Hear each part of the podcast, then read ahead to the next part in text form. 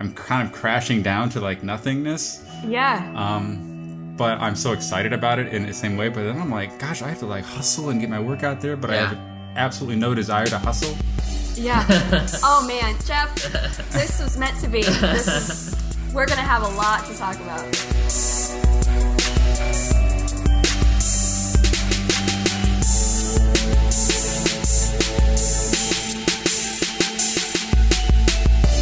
Hello and welcome to the Maker Mistaker podcast. The Maker Mistaker podcast is a show about self discovery and personal growth for awakening artists, designers, and makers of all sorts.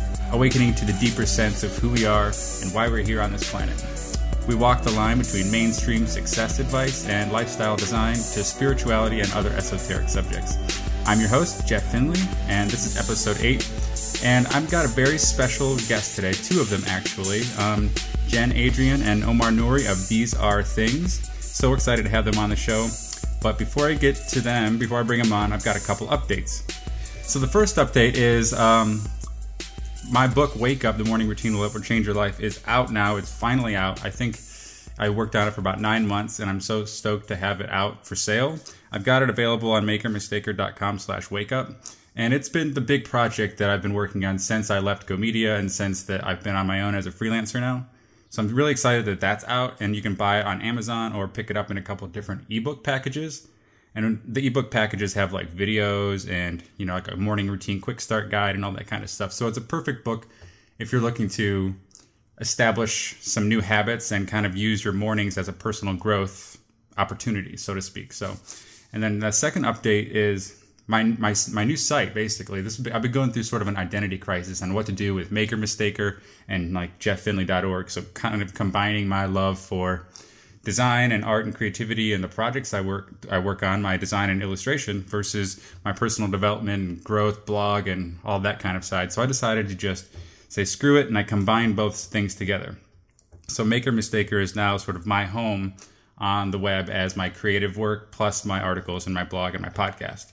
So you can find all of my illustration work, well, the ones I've uploaded so far as of now, up on makermistaker.com. So you can check out my illustration and my design, and I'm currently accepting new clients. So I do a lot of work for bands and and uh, independent clothing companies and cool brands that are out there making cool stuff. And so that's that's that's the second update. All right, so ready to dive into the show. So Jen, Omar, welcome to the show. Hey, what's Jen. up? Good to see you. Um, so I'm just going to read your bio real quick to kind of give our listeners a sense of who you are. And on your website, it says you uh, these are things is a design and illustration duo based in Columbus, Ohio. And these are things is an ongoing creative experiment with a simple goal to make things we love. So that's pretty uh, a, small, a short bio. It's like two sentences. Yeah, we've been uh We've been cutting and cutting and cutting. We had our previous about page was like this like super long behemoth, and we are really trying to finesse it. And we're like, well, what's the core of what we what we're, we're yeah, gonna we cut do? it down to its essence, and that was it. That's was what it. made it. Yep. yeah, I bet that's so hard because I mean I'm, I'm I like revise my bio almost on a regular basis. Like Yeah. Yeah. my intro to the podcast I rewrote this morning because I'm like it's it's different than it was last month. It's different than it was the month before. Yeah. Uh-huh. And so we're constantly revising. And I think too when we're re- revising our bios, it's like we're trying to gain more clarity on who we are and like what our authentic truth is and how can we communicate it in the simplest form that's like so other people understand who we are. Yeah, Yeah. we we labored over those two lines for so long.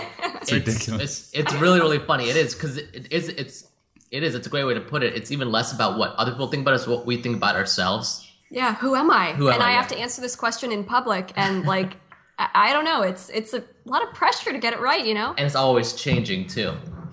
Yeah. Oh, oh my gosh. So we start. We could start the podcast off with "Who am I?" God, how long do we have?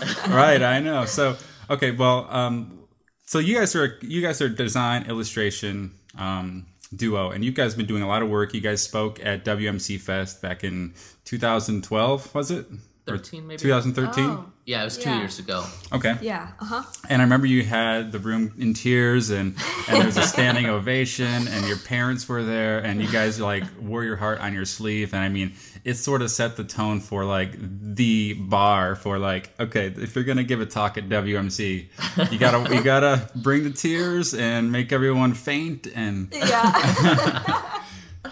and so that that's that was the last time we uh, that was the last time you and I really connected. Um, or well, I, I mean, gosh, we to be honest, we barely even got a chance to really talk at the Yeah. event. Um, I was so busy with running the running the event and everything for like sure. that. And um, but you guys were in the midst of a transition from New York back to Columbus. Um, could you just briefly go into like your what you led up to that WMC Fest moment, like and and just kind of give some backstory to those who don't know you.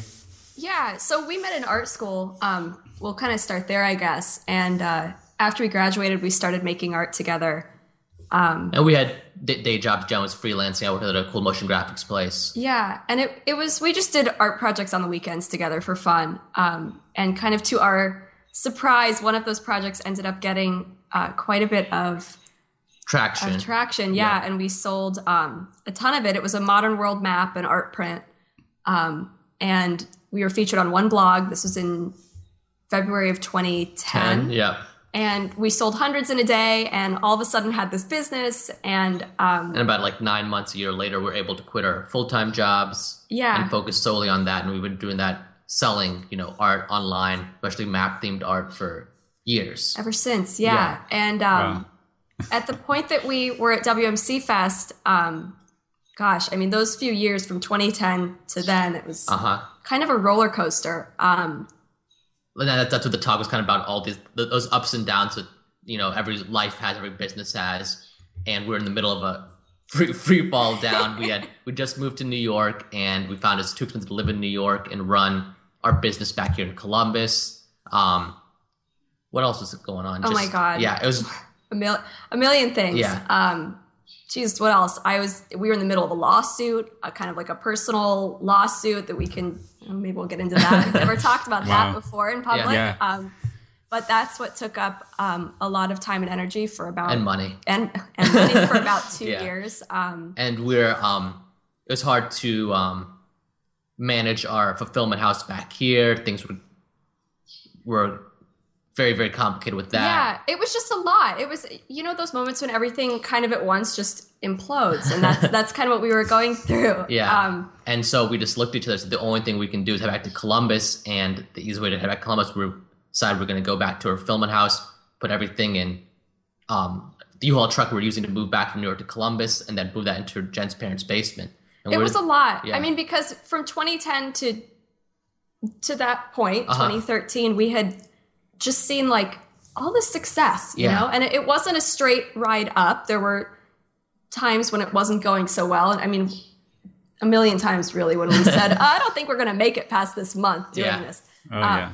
But that it- in 2013, that was August, that summer, that was really when we started to say, ah, I don't really know what we're going to do after this. Yeah, This and It was it is I don't know about the ups and downs. Like the year before, we were at WMC 2012, yeah, uh huh. and um, Joseph Hughes talked to, talked to say, "Hey, you want you want to t- speak next year?" We're like, yeah, everything's going so great. It's be awesome. Ready to be there to kind of be able to just kind of show how great we're doing, and then from there to another year, We were like, oh my God, why did we agree to do this? Yeah. This is a horrible idea. because we had Oh. we're looking at our talk. I mean, it was we're moving back home the next week. the next week. So we were looking at our talk saying we can't go up there and say, you know, things are going great and we design and illustrate when we knew like in a week we're going to be. living in my parents' house.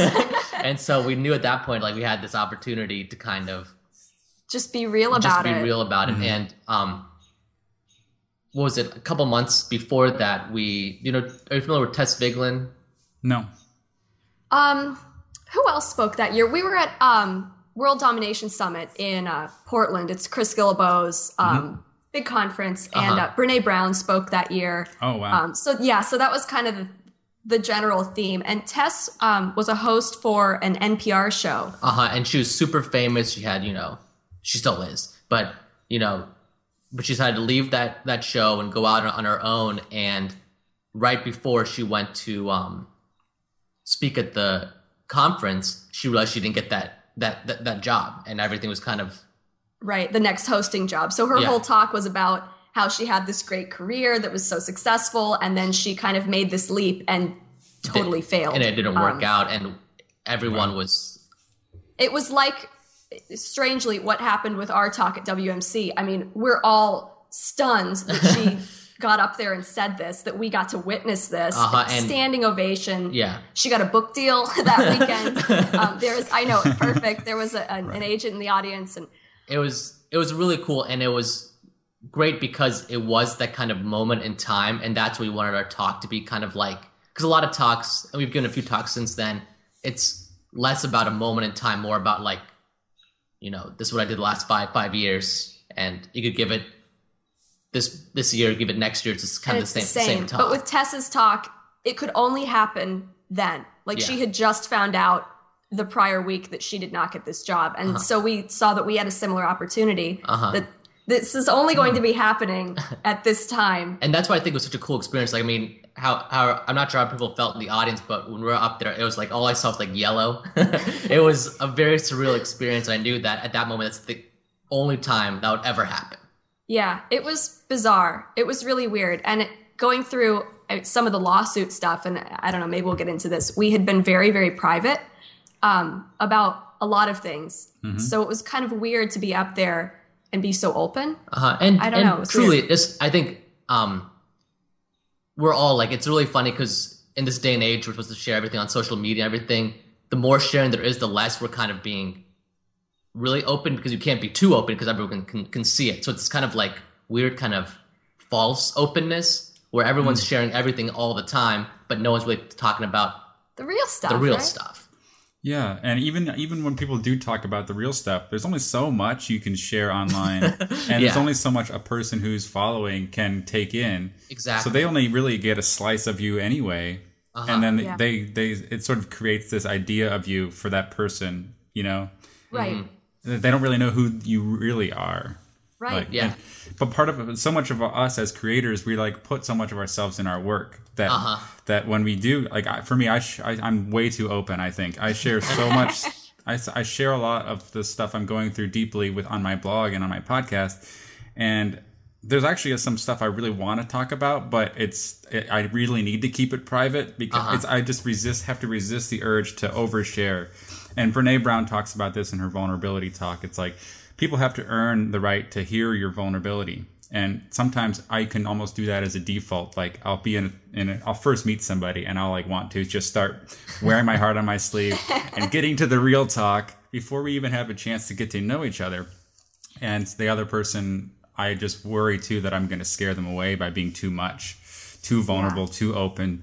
And I don't know where that desire comes from, but I think it's sort of, you saw it sort of at WMC Fest. It's like it, this encouragement to be open and transparent. Um, so you guys are now you're, you, since you're bit, since that talk, how have things progressed for you? Like Yeah, what, what's happened since then? It's actually really funny because when we meet people who have seen the talk and we've seen them like in the couple years after, they're always asked, they're kind of like, so like, did you are figure okay. that out? Like, are you yeah, to guys get all that sorted out. And Yeah. We're like, of course. Like, it's just, it's just life. Like Yeah. life continues marching on, no matter if you're doing well or doing or not doing well. You we can't just you know lay down in a circle and like kind of die. It's like you got to keep on moving forward. And we Yeah. did. We we were in Jen's parents' basement for a few months. We had um during that time we were working on that ebook, which is kind of a funny time to be writing an ebook how to run a creative business when our creative business felt like was free going free fall. downhill. Yeah.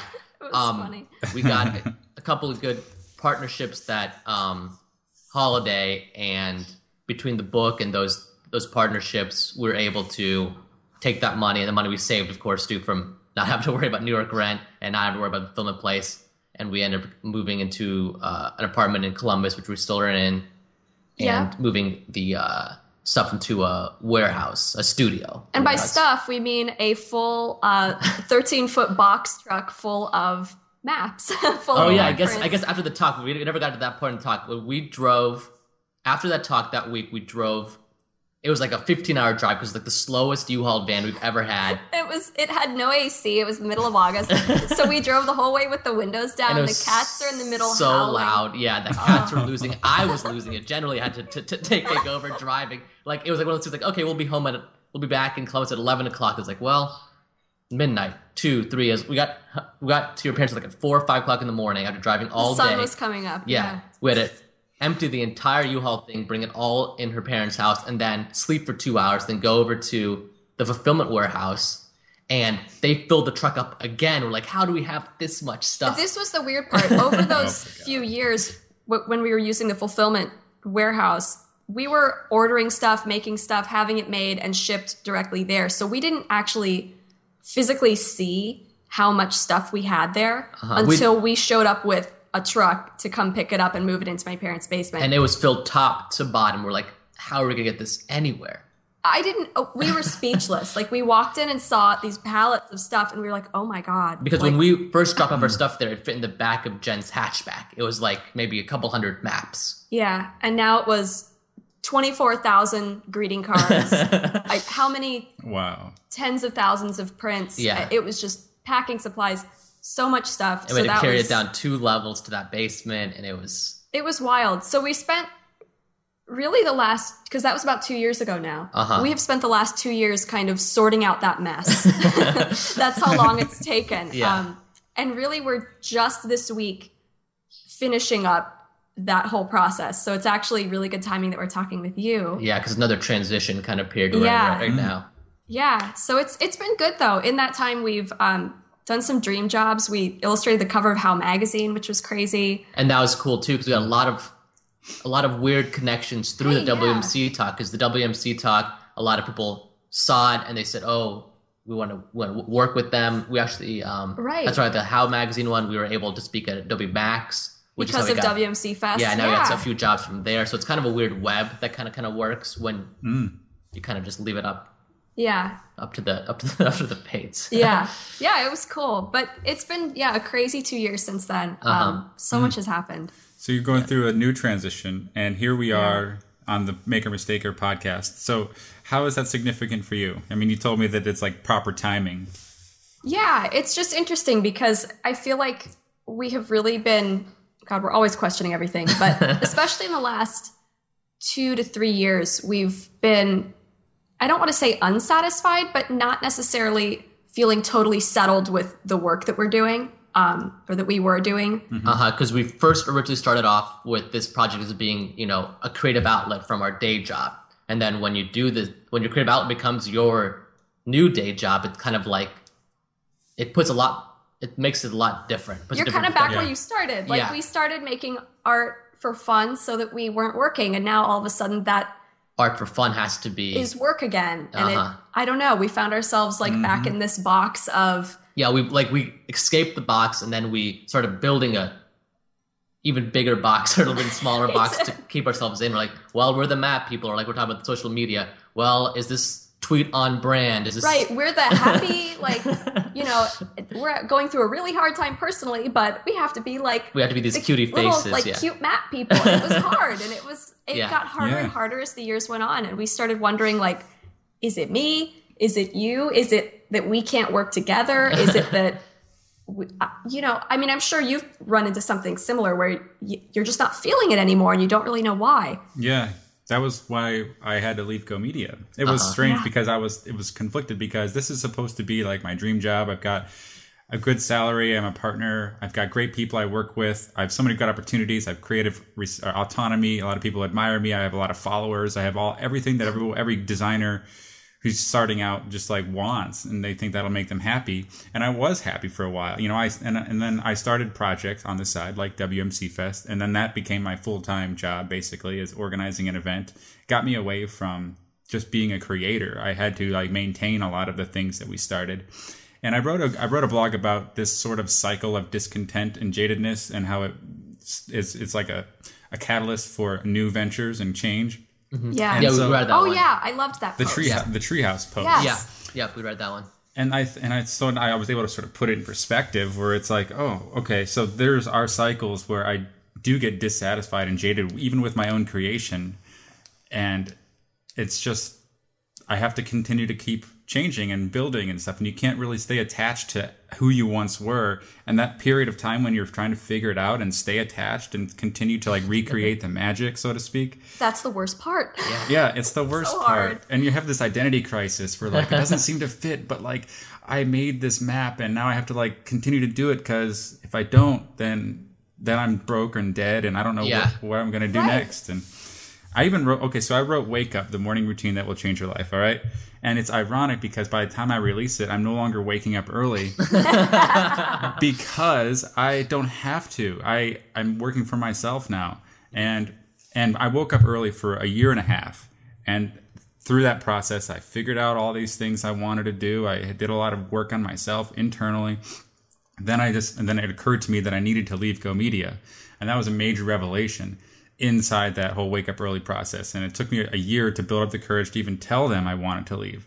And then so then just fast forward a little bit to the end of 2014 when my last day happened. So then I became a full time freelancer in January. And I'm like, I still got up early, but it didn't. I didn't have to because I didn't have anywhere to go. So, oh, but it was weird because my morning routine, after you wake up early for long enough, that becomes the just the time you wake up, and it's no longer like early feeling, and it ah. doesn't feel it doesn't have that same sort of breakthrough feeling that you do if you just like decide to get up two hours earlier tomorrow. You know, uh-huh. and you have all this extra time. Like imagine if you got up two hours earlier for a whole year. It doesn't feel early anymore. It just seems like your routine, your schedule. It gets boring after a long time of doing it. So there was a conflict because I was writing this book about it because, well, for one, that was the most popular post on my site was about how I woke up earlier, and I was like, dude, everyone wants to know how to wake up early, so I should write a book about it. And and I did, and I said that's going to be my next book. The ant, the universe is speaking to me. Yeah. So here it is. Here's my the next thing I'm going to work on. So I spent nine months working on it, and and it's it's actually a great testimony for you can use a wake up early habit to change your life. Even though I no longer practice the wake up early habit, I still do a lot of the other stuff I do in there. It's sort of like this little moment in my life. But now I sort of feel like I'm in this spot of like, well, I have to market it and promote it and hustle it and do all this work and get Yeah. speaking gigs and do workshops and webinars, all that stuff. But I'm not really feeling like a internal urge to do that. I have an internal urge to, I don't know, like go on a journey across the country and like explore the depths of the universe, you know, all that kind of stuff. Right. It's the ebook curse. I'm Yeah. convinced. Yeah, like, this is it's so parallel with art. It's really, really. I'm so glad we're speaking right now because that's the same way. Like we, um, we want to do this ebook about how to, you know, do a creative product based business with Chris for the longest time, and of course, the project started right. Like seriously, he, he emailed us about the start of this project maybe a month before we had to move back home and try to figure out how to do it all over again. And I didn't want to do it anymore. Yeah, I didn't. and and he- uh-huh. it is weird because it's such a we're writing this this book at this moment when our business is, you know, when it's free I- falling. and we're kind of over it, you know. Yeah. I mean, it was still working because really we sold more product last year than we have ever before. yeah, But we were both kind of over it. yeah, So it was just a really odd feeling that It's- being kind of beyond it. And then I started thinking, yet still having to write this book. Uh-huh. Then I started thinking, well, maybe the only way you can write a book about something is if you understand it so fully that you are over it. You know what I mean? Like Yeah, and you for- mastered it. So, Exactly. I think you guys are totally on point with something there because the same thing happened when I wrote Threads Not Dead. That was like the Bible of t-shirt design. You know, every startup clothing company, you know, recommends it to other startup clothing companies. Like this book, you got to get if you're starting a line. You know, like it's got everything you need to know, and it's got you know 50 some reviews on Amazon, which is good for a fifty dollar book. You know, Yeah. and and it's done really really well. But right after I wrote it, that was like I'm done with t-shirt design. I don't. It's like I just I was priced out of most t-shirt design uh, clients. You know, a lot of the bands they couldn't afford us anymore, and the clothing companies couldn't afford us. And I was on to WMC Fest, and so I uh-huh. that was my focus. And it was like the Threads Not Dead book was a closing chapter. It's like boom, I wrote the book. On to the next thing. totally. Yeah. That's how we feel. Yeah, So maybe it's not a curse. Maybe it's just closure the closing for us. and Maybe it is. I don't know. But then you sort of feel like a fraud afterward. Like everyone looks at you like the expert, and you're like, I don't know what I'm doing anymore. Sorry. Yeah, I don't even do this anymore. So. yeah, it was just it was just so such a strange feeling because by the time that book was out, yeah, we're already kind of yeah over a little bit. We're still definitely doing that, and it's still the stuff applies. Everything we wrote applies. It's still how I would Do it do today. it today. I, well, kind of, Yeah. mostly. but it's just so mm-hmm. strange what we're it's just a surreal experience writing that book and still being in that kind of strange yeah. strange place and it's similar to what you're saying too like we'll talk about the transition with the maps in a little bit but the we did so well last year but now it's kind of like it'd be people would say you're crazy you know just keep on doing these maps and it's like Yeah, it's if they over. if people knew, which they will soon, if they knew what we did last week, they would say that we're insane. They would say that we're crazy, Okay, and I don't yeah. even care. So tell me about that. Tell Oh the my God. world. Okay, all right. Well, so we this last two years has kind of been building up to this, um, and I don't know if there's anyone out there that makes physical things and tries to sell them, especially art that you're trying to sell. Um, it's a really strange feeling, essentially making the same piece of art for five years straight. It's very, very weird um, because it got to the point over the last two years that we weren't making anything new. We were actually longer than two years, really. Yeah. We were just trying to sell the stuff that we'd already made. and make slight variations on it colorways and Right. Very, very small tweaks. uh-huh, Um, because we, we had something that was working here comes will yeah, here comes the cat. Oh, hey. Speaking of which, I got a cat that decided to crawl under the box under my desk, and it's probably shaking the table with the mic stand on it. So is all this. They love podcasts. yeah Yes. So the cats are part of our podcast. So your cat's the what? His name was Will. Yep, Yep. this is Will. Cool. Yeah. Nice to meet you, The other Will. one's hiding. Yeah, this always happens during the podcast because when I'm speaking, he thinks I'm talking to him, so he just comes and just chills. yeah. Oh, So anyway, as you were saying, you were doing the same thing for two years, and we were, and um, and we've changed so much because when we started, these are things. It was five years ago. Jen was like 21, I was 23, yeah, and yeah, something like that. yeah, ar- ar- around, Around there, there, yeah. yeah, and our tastes have changed. The world has changed. The world has completely changed. Like the way that we used to get the word out about our stuff, like it doesn't work anymore. It's Yeah. totally changed. Blogs are dead. You know what I mean? Like it's all the- Instagram now. It's it's everything's completely changed. Um, and I think most importantly, we have changed as Yeah. artists. And this really first started coming up as an issue a couple years ago, but um, really in January is when we first started saying, okay, this this might actually be time to do something about this. Our website was so old, and, we loved our site. Yeah, and we loved our site. and Everyone loved our site. The first thing people would always say, we had this fully illustrated parallax website. We spent months working on it. We were really proud of it. We made it in 2012, Yeah, we made it in 2012. and it was great. It got, but got awards. It was like it got us a lot of work. It was one of the best things I think we have ever made. yeah, Yeah. I agree. Um, but we're not uh, web developers, and we're not web designers. Really, we don't really want those jobs. So it's funny because all the emails we get about it were like, "Hey, can you make one for me?" And we are like, "No, never." No, no, no. Never. Because we, honestly, too, that thing was like it was like the duct tape, hot glue, like version of a website. version of a website. It Of was course. so so broken behind the scenes, but it worked for you know the average person. It did. And then we went, we said, okay, new year. We don't know what we're going to do yet this year, but I know that we need a new site. This thing's so old. Like our illustration style is totally different now. We just need to change it. So we sat down, like, okay, we're going to reskin it because the concept was good. We're just going to reskin it. This is going to be great. yeah, we sat down and worked on it. He opened up the code and I opened up Illustrator and we looked at each other and said, can't do this. I can't do this. Yeah, No. this is impossible, and it's it's it's like going back three years. It's like it's a, a whole a different person might as well have writ- writ- written this. this It's thing, like written this going back into a painting that you finished and put up in a gallery three years ago. I'm gonna like do another layer on top of it. it, it we looked at each other and said, "This is this is crazy." It's, it's like what you're talking about that, that that attachment period. We're still attached to the old, but you want to move forward, and mm. it's funny because you can't you can't do it. It's you can't impossible. do it. Yeah, it's it's two completely opposing thoughts. You can't be attached to something and be moving forward because it's always going to kind of weigh you down. right. Hmm. So we said, "Huh, I think it's time." Yeah. So just one day we said, "What's this?" We started looking at okay, we'll design a new website, and we're like, well, I don't want to design a website. I just Yeah. want to have a website that Yeah. says what we do. That's it. I love don't that. I don't want to it. design a website. I just want to have a website. right. Which in this day and age, there are beautiful tools like Squarespace that'll let you do that. yeah. So so we just did that. We took one of their nice simple themes, and we're like, okay, this this this will work. We don't have to go into any. We changed one like CSS line, I think. right. and it broke the sites. We're like, ah, we're not going to be messing with this. so we we just said we're gonna take this right out of the box, and we flipped it over. We thought the world would like shudder, and it's like, oh god, what have you done? And nothing happened. Nothing which is- happened except we felt like a lightness of not having this old Mm. old version of ourselves on the internet, which seems weird. I mean, it's no one even goes to anybody's website anymore, right? like, I mean, I, I don't yeah. know. No, I totally know what you mean. You're like you think the world's watching, but no one really cares. Yeah. No, no one cares. no one cares at all. I people, I don't even think they've noticed it. A few people have, but what are you going to do? It's my website. I took Yeah. it down. Um, so that was kind of step one for us, and that was at the beginning of the year. Um, And then at that time, we still had um, our we had a shop on Shopify, so we didn't. Squarespace has commerce. We're like, well, we still have our maps, so we're gonna have this Shopify shop. We're still gonna sell the maps, Mhm. and we looked at that and we're like, ah, we don't really want to do this either.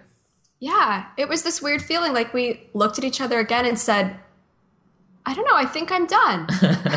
like I, I just think I'm done." It was so weird. It wasn't Wow. like this big moment. It was just like we had sold so many of them. We were almost sold out of everything. Uh huh. Um, we, we didn't get anything reprinted, so things were running out of stock, and we're like, yeah, we hadn't reprinted anything in like a year Yeah. at least. Um, we had moved everything into a new studio. We moved it out of my parents' basement into a studio when we moved into this apartment. Um, that was about a year ago.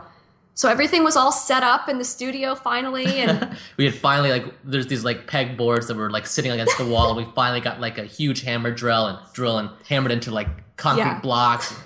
And then like the next week we're like, well, maybe we don't need this thing anymore either. usually our Oh. curse is when we take studio photos or we take like apartment photos, like the space is done. We seriously always move like the next month. Uh huh. It's just how it goes. And so Wow. we were hanging them up, and I was like, "Ha there they go. This is the curse. We're gonna move." And sure enough, we Sure enough, like, yeah, our lease is coming up, and we're like, well, do we really need all this space anymore if we don't have all these giant maps? And they said no, so we moved everything into our basement now. yeah, we it we just we're done. We don't sell maps anymore. Wow. Which so is there you have it. Yeah, Yeah. it's crazy. I, we put the shop. Well, really, there was an in between step to that, Uh-huh. and that was we put the shop on a little break, and we decided to um, actually make art for the first time in a couple years. Yeah, instead of Wow. um, selling what we used to have, and going back to kind of the root of what we started this thing in the first place was just to make fun so that we that we enjoyed making. Like, Yeah, because for a while we're like, well, somebody they said make a buffalo map. It's like I've never been to Buffalo, but I'll make a buffalo map for you. And you know, it was a nice map, but my heart's not in a buffalo map. Yeah, yeah. You would just get paid to do the illustration, right? And Yes, exactly. We were right back where we started.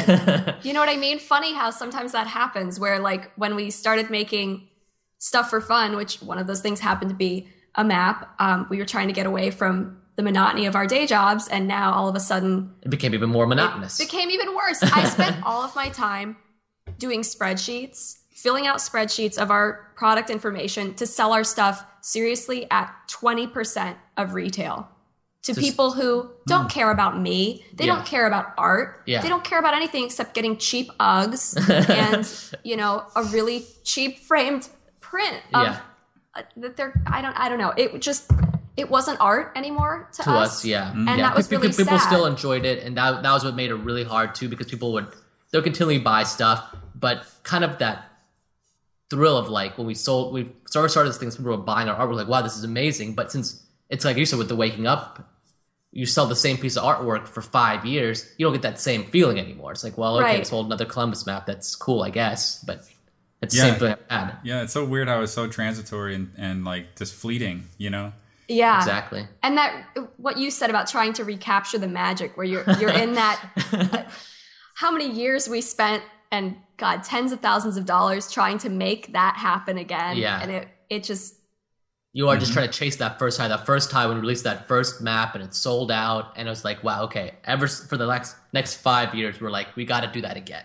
and it's silly Yeah. because we thought when that first happened we thought oh we figured it out It's That was done. easy. That was easy. All you had to do is make art you love, and then you you live happily ever after. and they buy it and that's so easy Yeah, like yeah. this is great and no one really talks about what happens after. Like you know, you you hear all those talks about, well, and I the talk ends with I quit my job, and everyone cheers and like, good job, you did it. It's like that's just the very very beginning of everything. yeah, because then they start the new job that they have to quit and the Yeah. cycle repeats itself. Uh, Yep. You know?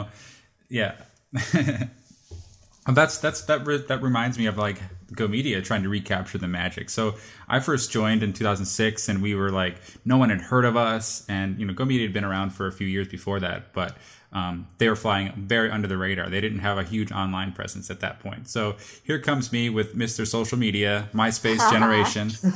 nice. and then I, I get on there and, and hurry up and make a MySpace page for Go Media. And, oh my god, that's, That's awesome. real old school. and we started posting bulletins and we started posting thanks for the ad, GIFs, and stuff like Nice. that. And, you know, all that kind of good stuff that MySpace brought to the table, you know, it, it- and all these clothing companies and bands were up there, and all of our work was for like band merch and stuff. So we just got popular on MySpace, and then we went, and then right around that same time, we released the Arsenal, our first vector pack, and we had the domain vectorpacks.com, and so stock illustrations. We made seven different themes. One was skulls, one was wings, one was like splatters.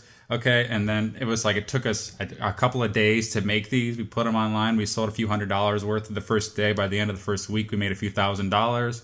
Nice. 2006 these started to become the year of like this big side project that just took off in 2007 we made almost um, we made our first million dollars as a company because of Wow. That's And- awesome. Yeah, I, I- I used those for so many of my college projects. the vector packs.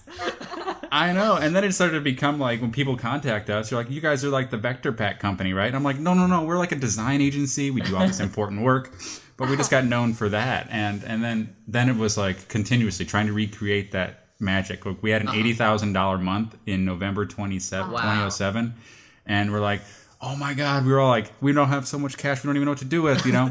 Yeah. and and we were we we hired a bunch of employees. We bought our first bought our office building and we renovated it. And you know we built out the dream studio you know? We've made it. we've made it, you know, and we were like on the map officially. And then we got a lot of clients. We got featured in magazines. They all came writing, all this kind of stuff. And then then all the copycats or the competition started coming up. This was long before Creative Market.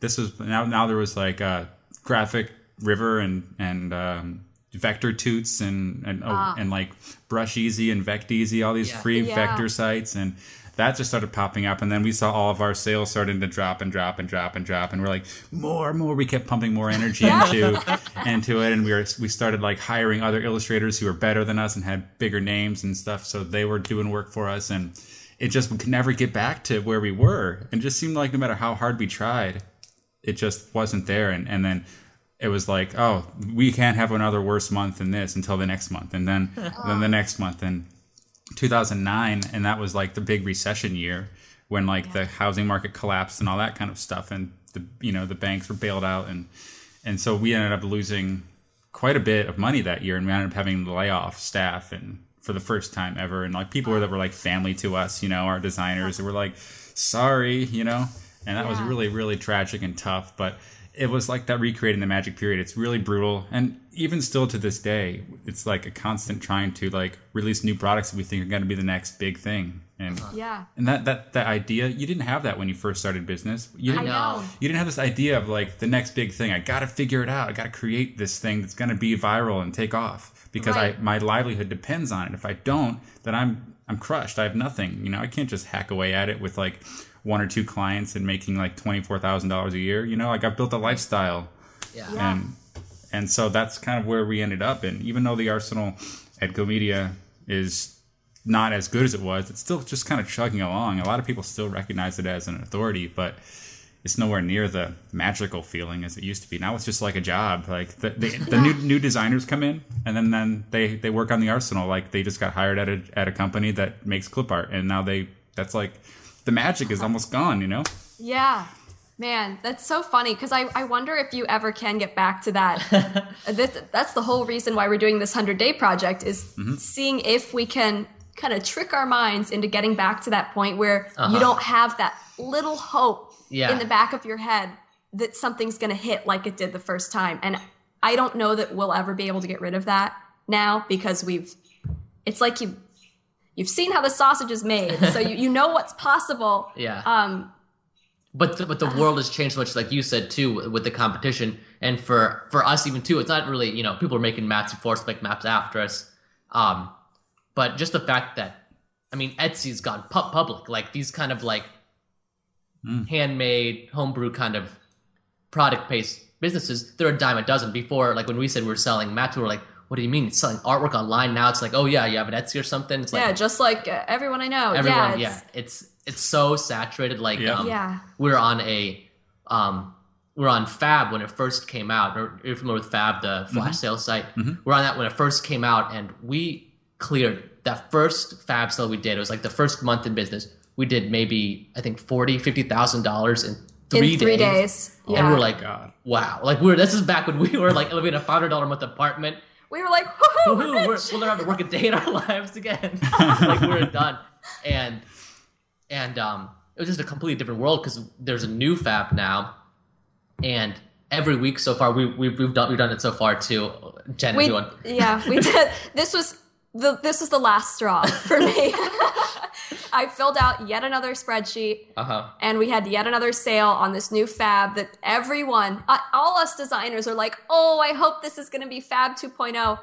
Uh, we made fifty dollars Oh my Over god. over over the five days. so in like, five days, and I was like, "Thank you." That's We're- and- time and- of and death. We're done. Yeah, we're done. And every week, every day, actually, they posted map themed or travel themed work. So it's kind of like something that used to be used to be fairly cool yeah, yeah. used to be a big thing and yeah we see all of our uh, fellow map makers on there every single day i get the email and i h- hold my phone in omar's face and i'm like hey look who's on there today yeah, it's like another another, another map company, and it just it, Oh it is just really strange trying to recreate that, and, and we see lots of other companies. Um, not lots, but a few have gotten big, and you see a lot of people once you see the money's there, like you said with the, with the vector packs, you have yes hundreds of people, thousands of people trying to enter that market, trying to get a piece of that pie, Mm-hmm.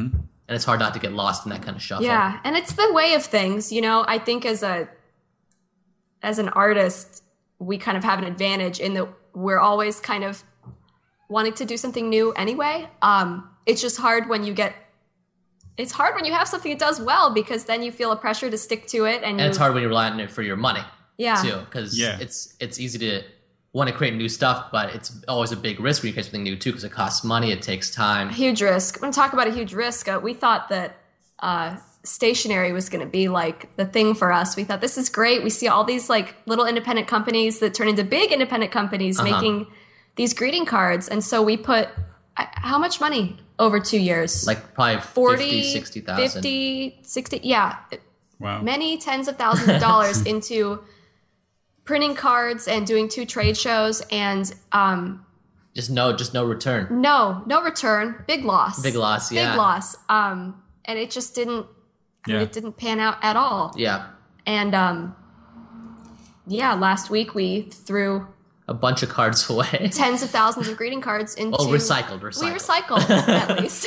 it was it was one of those attachment things we had every day we went to our studio we saw like we've sold we've sold like, hundreds of them at this point but when you we get sold 20 thousands with the Nordstrom order. yeah but when you have when you get 24000 of something printed you will never sell No, selling if you sell 1,000 out of 24,000 things, it still looks like 24,000 things. And it takes up a lot of room in a warehouse every that we day have to went pay in for. there, and it was like kind of taunting us. We're like, we just have to just cut it at some point, get rid of this attachment. and it was last week. We we decided probably two or three weeks ago that we weren't going to renew our lease at our studio, which meant that we had a lot of stuff to find homes for. We had the remainder of the maps and we had the remainder of the cards and mm-hmm. all of our shelving. And I mean, it's a 1,200 square foot space packed with stuff from our trade shows and everything. So it was last week and I, we woke up and it was another one of those moments, just like the website. I said, today's the day today's the day. I'm done. And we backed the car into the space. We put 24,000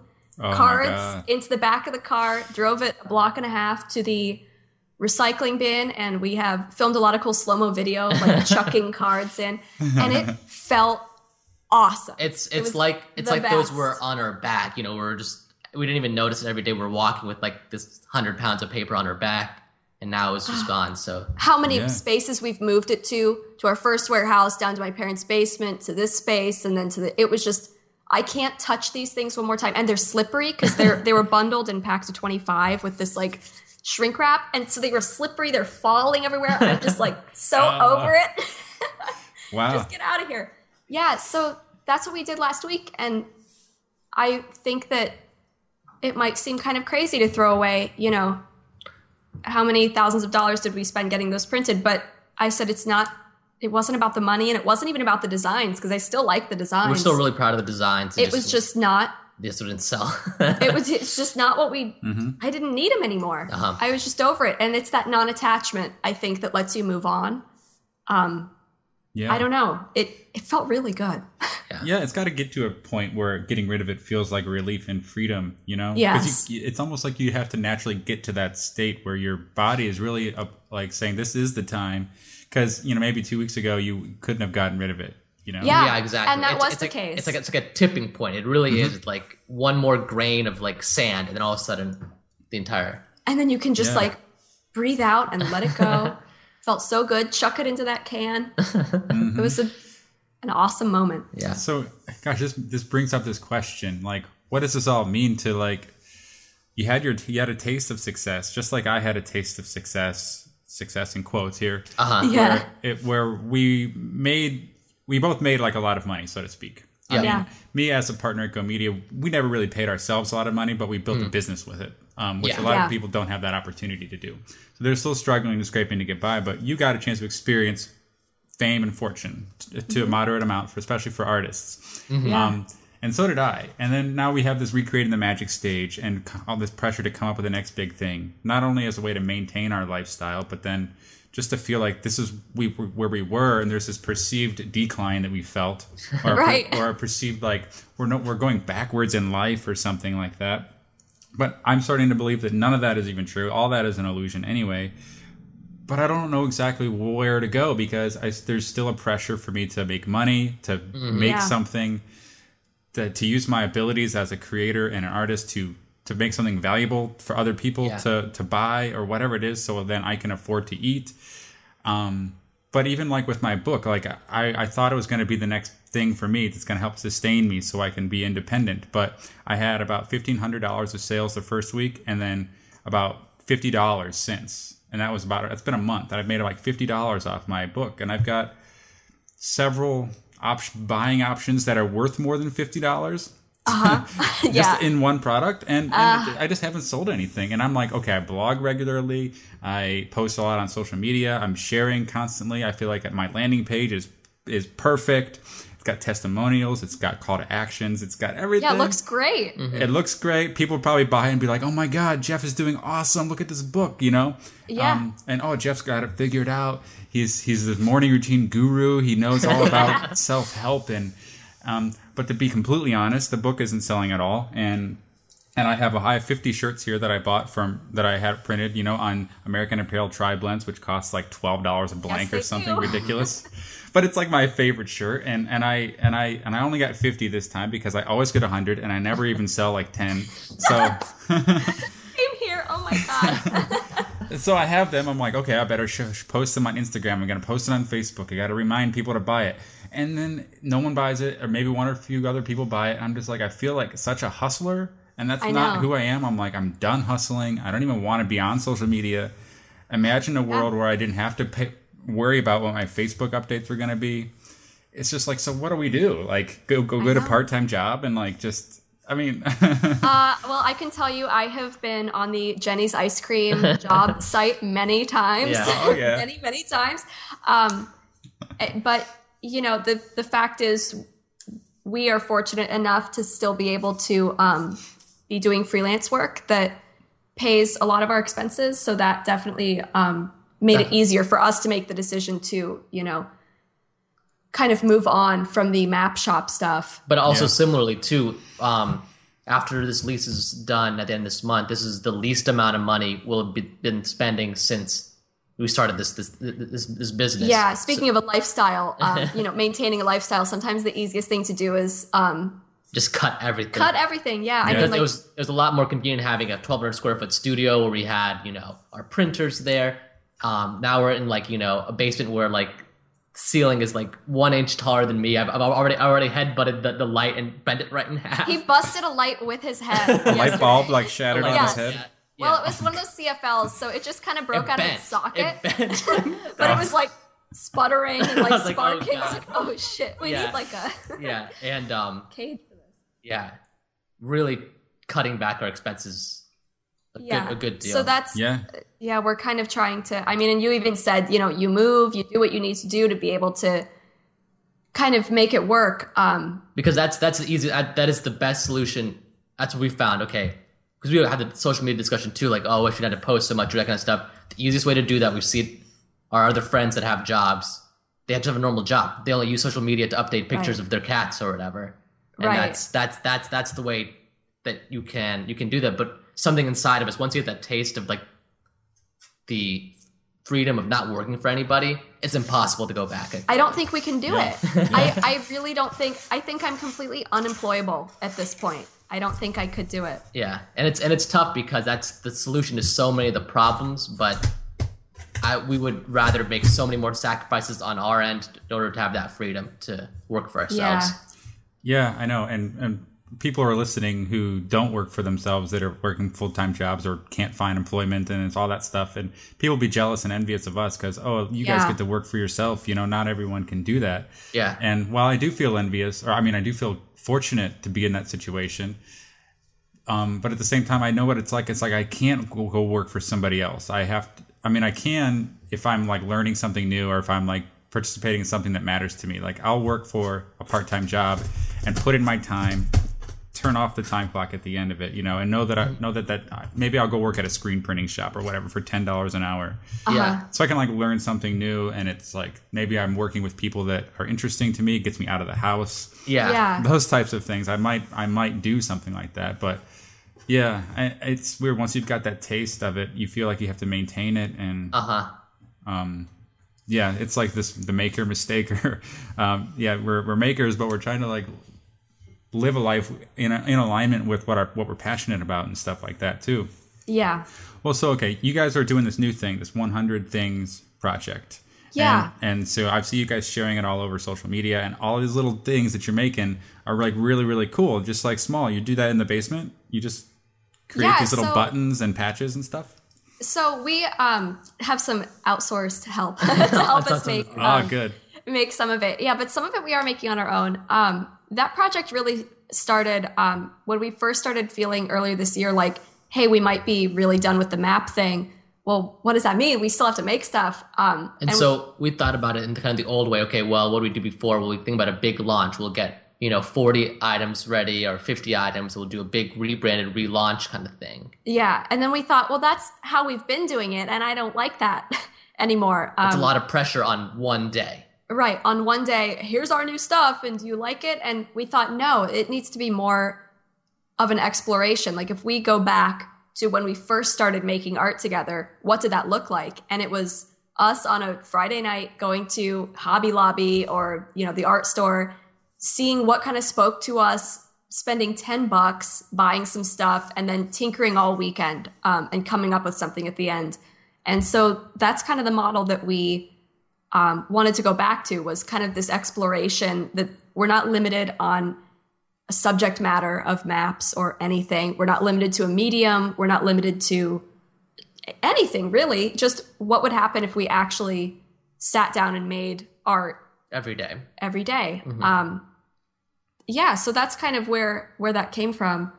and also too kind of with this this world we live in now with the social media stuff is that if you post something once you can't post something once because people you know might not be looking at it at that moment They don't see it. yeah, Yeah. so by doing mm-hmm. things every day we're keeping people we're always you know inundating people with new stuff that we're doing 'Cause that's one thing people ask us all the time because we never launched release anything new we'd be too too busy Selling the old. selling the old and so we had nothing to talk about so they talked to us like oh are you guys doing anything right now like they thought we were like dead. I always look at my little brother as the perfect example. If he notices that we've done something or thinks that it's cool, like I can assume that like the general public, that's probably like their perception of us too. So or, or if we go over there and he says like you guys haven't really been doing anything lately have you that's what he says. yeah, what have you guys been doing? Like I haven't seen anything, and I'm like, oh, but Will, we've been, uh, you filling know, out spreadsheets and packing orders like, right no. redesigning a shopify store that no one goes to like you know and so he doesn't see that so neither does anybody else it looks like we're just doing nothing uh-huh um, so we said we're going to make it look like we're doing a lot because we are doing a lot uh-huh um, and it was actually really uh, good timing. It was very strange timing. Yeah, it was super weird. We came up with this idea like at the end of February, I Uh-huh. think, and we said, okay, we'll give ourselves like a month head start. Yeah, that's, that's Um, where we got some of the patches and the pins made because we can't make those every day. Like, so we had to get those. Yeah, we designed some stuff in advance because we knew we wanted to make enamel pins because they're so cool, um, and we And- knew we wanted to make patches, Uh huh.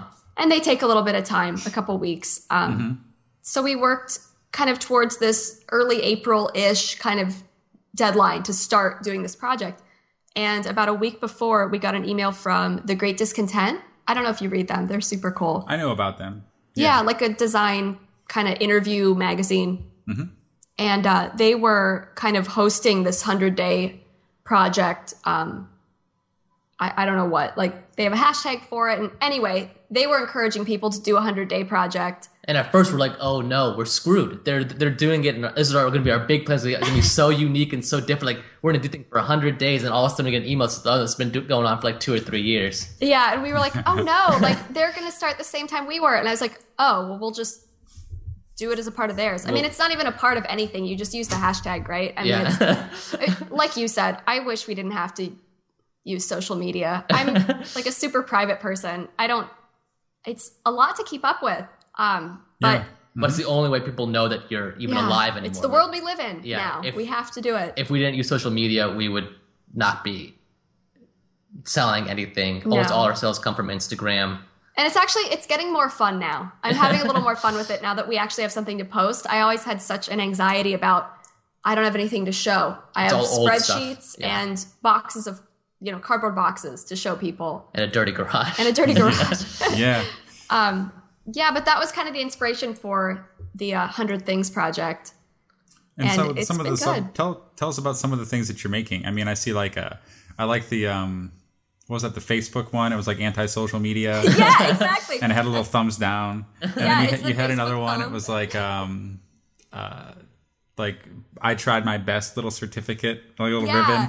yeah, Yeah. So every single thing is they're very personal um, to us. So like every single thing that we're making has to do with either something that we like or that we've experienced, or like that little ribbon was a replica of um, one that Omar has had sitting on his desk for like years. yeah, and I, years. I, I look at it at the end of every day and I say, okay, I did, did my, my best. best. Yeah, And it I just that's so all I can do.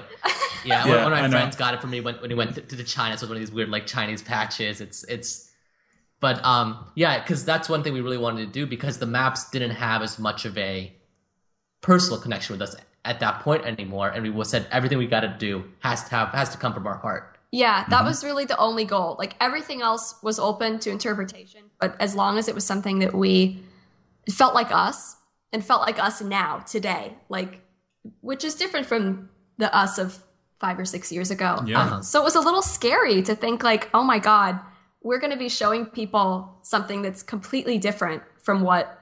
They see They've the last seen- five, five years. The last Right. five years, like whenever we would go somewhere, like, oh yeah, you guys are the map people. You guys must love maps. We're like, I guess I, the maps are I'm like, okay. yeah, but- we, the- we, we made a map because we love travel, not necessarily because we love. Maps. Maps. Yeah. Yeah, it so was like the, just the map just happened to be a viral thing that took off, and we capitalized on it, and we thought we had to go down there and do it over and over Right. again. And then they back uh-huh. away slowly. Yeah, I know. We don't. We don't. We, we tried not to say that anymore because you can see like their hearts get like crushed in their in their bodies. When I know because they want you to be like the map people. Yeah. that are, They like do. sparkly and alive with. yeah. yeah. And then we start talking about like the occult and stuff. They're like, Yeah, I feel like when people Nice. yeah, we knew there was an issue when people met us, and I, you could see in their eyes. I think, God, I could go on a on a tangent about like gurus and like how people look online, but they think they know you, but they have no idea. You know what I mean? And that applies to everybody that you think you know. I feel like whether they're a peer or someone you look up to, everyone's just a person. So, but we knew we were you're also in control of what you project out. You're in control of what you show other people. Uh-huh. And I felt like with our stuff, we had boxed ourselves into this such a small piece that we would show to people that when they actually met us, there was a disconnect there. And and you can't blame them because that's what we showed them. We showed them Exactly. maps. We showed them maps and we showed them a cute little face that represented ourselves. So of course they think we're cute map people. Yeah. So mm-hmm. it's a, yeah, I'm not it's the, it's a fault on us. It's that we weren't being necessarily authentic. We didn't let our I don't know, the public version of ourselves grow up as the real version of ourselves did. Does that make uh-huh. sense? Yeah, like in alignment, like because you Yeah. you choose to project this image online, and then you have like your real personality behind all of that stuff. And Yeah. and some people choose to like separate it. Like I'm gonna be my real me offline, and this is the people, my friends and family know who I really am. But then my business online, I sell maps. Like Yeah. and the people that know me for that that's okay like i remember listening to a seanwes podcast and he talked a lot about about that too like curate what you share like be known for one thing be known for like the lettering guy you know type Yeah. of thing be known for brush-stroked hand lettering with like only two colors or something really Yeah. really like specific and then but like the flip side of that is how terribly limiting it feels and inauthentic it feels because i think as humans we just want to be we don't want to belong we want to feel like we're ourselves and safe to belong but when we project a, an image out there online that maybe was us and then now we have to conform to that and we we can't feel like we can't grow or even express a different part of our personality because now it's going to hurt something and we're not going to be as lovable or as as um we can't survive as easily because sales are low. And I, and I experienced this too when I started my maker mistaker blog because I started coming I started writing about how I was depressed. And and that was a huge thing because everyone expects me to be like on on it and like you know like I had a lot of success and had cool design work so it's like oh I was depressed you know to, to me when I was posting it it was so terrifying to be to come out I felt so embarrassed like I'd to, to, to, to, to say that I was depressed. Like I felt like I, I can't say it because, you know, look at all the people that really have a hardship and who am I Right. to be depressed? There's so Brene Brown talks about the shame gremlins and then one of them is I'm ashamed to be depressed and the other one is, well, fine, I'm not going to be ashamed to be depressed. I'm going to post about it. And then the other shame gremlin says, well, who the heck do you think you are to talk about that? you know, and Yeah. and now that the stuff that I'm into, I mean, the stuff that I'm into now, I, I'm into some weird stuff. I'm into the occult. I'm into the esoteric and consciousness and spirituality and metaphysics and new agey stuff. And I, it's and I'm going through it. It's very new. It's new to me as of two and a half years ago, but it's exciting to me, and I want to talk about it. But I knew as soon as I start talking about it, it's not on my brand, you know. I know. so what do I? so how do I do it? I, I okay. I like scribble down little phrases that I want to turn into like buttons or patches or whatever. And one of them is kill your brand. kill your brand. I don't need I'm a we always talk about how this is a, a pos business, a piece of shit business. we I think a lot of that wanting to stay on brand comes from this like It's kind of an inferiority thing, like saying, okay, the difference between me and like a brand making millions is the fact that they're so on brand, but Right. It's this wanting to project this image of being so professional and so on brand when in reality, we're a pos. And I say that with love. It's that to yeah, me we're, means we're we're so fortunate. We're so happy to be able to to support ourselves and support our cats and live live this life. and but make art for a living. It's Yeah. a beautiful thing, but I We're gonna can't pretend millions. that it's a real business. like it's not. It's not. It's not a real thing. And when you try to make it seem like a real thing, I feel like that's where you get stuck in that trap of not being able to just be yourself. Um, which it sucks. I hate brands. I hate brands. we're people. Yeah. Yeah, and I mean, as a designer who works with brands, like how can how can you possibly say that, Jen? I mean, that's your clients. They start brands and then they hire you to design for them and do their logos and Well, you know what's a brand? Burger King is a brand. Yeah, and I'm happy I to- am not a brand. yeah, I'm happy to work. We're happy to work for Burger King Yes. and follow their brand guidelines and do whatever. But I'm not going to make as much money as Burger King my entire life. I don't want to make as much money as Burger King. I don't want to be a brand. Yeah. that was a big thing for us too. Is there? I think in every industry there are um, success stories and examples of people or companies that are like super duper successful, and that everybody kind of looks up to them as like, oh, this is like what we should all be striving for. It was a really big moment when we could look at each other and say, I don't want that. hmm I don't want to ever have employees. I don't ever want to really even have an office space at this point. Um, I just, I am not interested in that. And that's not really something that's talked about. Everything's always, let's get bigger and Yeah, how let's can do we the grow let's do the this? next big thing. Everyone goes, "That's oh, we're you going to get interns? we're you going to get this?" It's like I don't want those. Right. Are you doing the, the stationery show again this year? And I'm like, no, no way, man. It's, I'm getting smaller by the day and I'm so happy about it. yeah. yeah, It's great. yeah. So it's like you're cutting out the fluff and you're simplifying and and for me, that was such a relief when I um, started following my sort of spiritual guidance. This this, this feeling that I wanted a simpler life, Yeah. and I started getting attracted to like having no goals, having less, having less, having less, and getting rid of clutter. And of course, I couldn't get rid of clutter in the way that all the online tutorials teach you how to get rid of clutter. I'm like, I, it just was too much work. I mean, and, and I also noticed that I've got a, an inherent laziness about me where I, I just have an aversion to constantly hustling and working hard. And that definitely contrasts with sort of the modern entrepreneurial spirit of hustle, bust your ass, you know, sh- show up every single day and, you know, pursue your passion and all that kind of stuff. And I feel like I'm missing out on life or something because Yeah. it takes it takes the fun out of it, especially when your passion becomes your job, and then now you have to like live your live your job and show up every day. Otherwise, you're going to go broke. And um, and also, I'm talking. I, I was with Maker Mistaker. I share a lot of personal stuff in my sort of spiritual journey, and it gets into the weird stuff. And I started writing about out of body experiences. And this is where it got weird because this felt authentically me to the point enough where I was confident to share it. You know, there's obviously I can't be extremely transparent. I can only write so much and to have people really believe it's me. But that was the first time I started getting like haters or people that um, disagreed with my my beliefs, and they were Wow. like constantly trying to.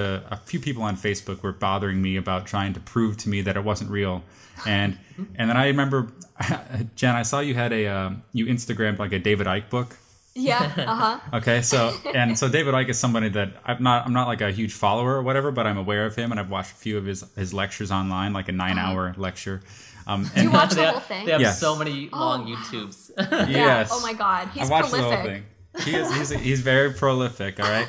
But he's like a he's like a, a conspiracy nut, right? That's what a lot of people will say. So I remember the first time I posted something that was came from his website or was written by him. I just got all these people from people that were in my circle of influence. They were designers. They were people I looked up to. They're like like you know he's an anti-Semite and a Jew hater and blah blah blah blah blah. So like, um, and I'm like like I didn't know that, or I don't even I don't know. And then they're basically saying, and then they told me like, Jeff, you know I respect you, but I really feel sorry for you. Don't go down this path, please. Don't let them carry you away to the loony bin, you know. Oh. And I just started feeling like this, like okay, I'm I can't even share what I what I want because I'm feeling like I'm getting ostracized from like my community Right. something like that. So it's weird. It takes a lot of guts to to talk about this stuff. Of course, there's like a huge community of people that already talk about it and they don't care. But like I built up this reputation online that now I had to, to deal with. I couldn't change or couldn't be who I was. Right. Yeah. I mean, we went through something similar. I mean, it's it's hard when your public perception is one way and then you kind of go down a different path. It's it takes guts to have an opinion Yeah, it's not popular. and I think that's one thing that's actually kind of interesting too, because I we always know that we're doing something right when there are the haters, when there are people that are unfollowing us. It's because we were at the very beginning, right when we first had our first map, we had so many negative comments about that map. Oh my god. People so saying like, many. "Oh, you forgot this place looks like crap." They actually said like, "What creative plus map equals crap." Like it was like some real crazy comments. Oh my god. But it was funny because as the time went on, the negative comments went way down, but so did really so any did the comments. positive. Yeah, right. so- Because we weren't really doing anything that was making any sort of statement yeah, at all. we're trying to be safe. We're saying, okay, what's what's a map that we can do that will not offend anybody and will make everyone happy? And we, this is a, it's an old you know trope, old saying, but you try to make everybody happy. You make no one happy, and worse than that is Mm-hmm. you make no one even notice. Like no one even notice right. we're even around. Yeah, It it was was so kind of kind of interesting to watch it get like more and more safe as time went on. And I thought the first, it's not like maps are really. I didn't think they were that controversial. But Oh, why would they somebody are. get offended? Okay, I, by nature of including cities, you're going to exclude cities, right? Exactly. Yeah. Exactly. But people had have such a very strict idea of what a map is. A map is this thing I see at school that has every city labeled, every river labeled, has the right whatever. Yeah, it's just it's a very personal thing too. These Uh-huh. locations and they're like people's definitions of like even neighborhood boundaries are different, and so like if I, I don't know, we had a more free form approach with it. It was not very technical, so Mm-hmm. that really bugged some people. Um, but yeah, over time, it did get more Like like safe. like as we've been doing this project too, usually like usually it's with the tarot cards. There's a one where we had that big pentagram on the tarot card we Oh, lost. Actually, many- this is great. Okay, so like right before we started the 100 Day Project, we worked with a website um, to sell some of our like old overstock stuff. And it's They're they're a great great website. They're awesome. I love them. Um, but they're primarily primarily Mormon mommy bloggers on this website. So. We got a bunch of followers, and even over the years, like our map audience has skewed more towards like you know like like moms, Moms, like yeah. moms, cool moms. Um, and now all of a sudden we're like tarot cards and like like I don't think weird stuff that they're Yeah. like, what the heck is What, this? what other weird stuff do you guys make? So you guys have done illustrations that are tarot related. I saw you had an Illuminati pin.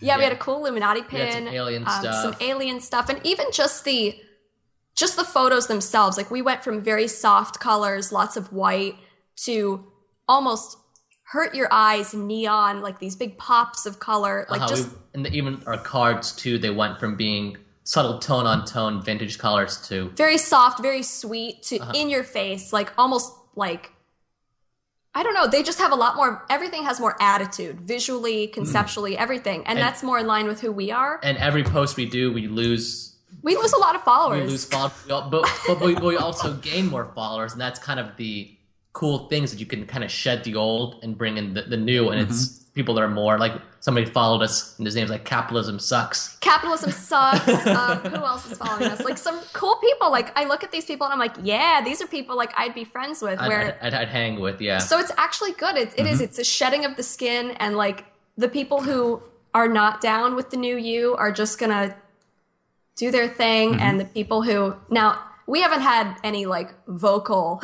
yeah we haven't like, had like people trying to pull us out of the dark side of like um making weird of making weird art, but um but people will always have an opinion i think brene brown said it too um she talked about um like uh, what what she said about the dis- disappointment she said when people are disappointed Oh. in you it's because you behaved in a way that they did not expect it has nothing to do with you it's not about your behavior it's about their expectation Expectation. of your behavior Yeah.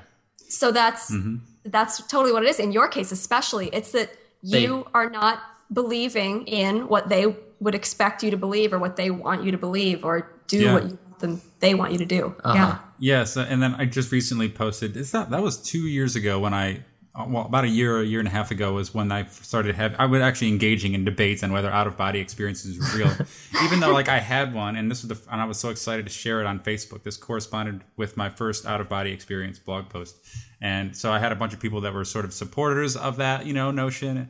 And then a bunch of people that were doubting and questioning it. So anyway, now today I or uh, this week I posted that I'm going to a six day workshop at the Monroe Institute all about out of body exploration, and it's from one of my favorite teachers, William Buhlman. He's he's I've written I've read three of his books about you know adventures out of the body, adventures in the afterlife, and using out of body travel and astral projection to like explore the deeper you, you know, explore Yeah. life's biggest questions and other dimensions of consciousness and the multidimensional universe and all this stuff.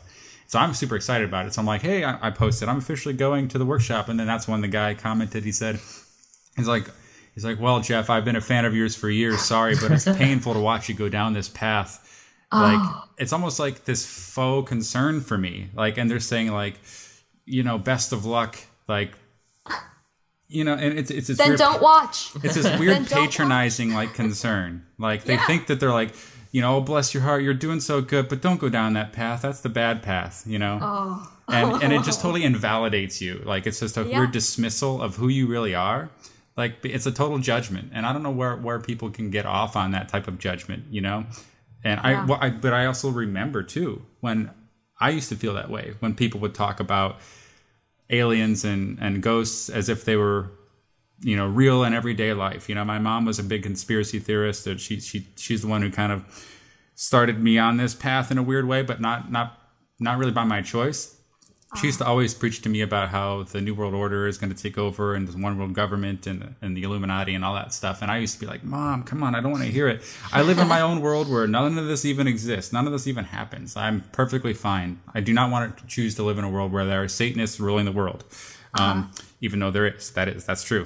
Um, I've, I've come to find that out but okay that's another story.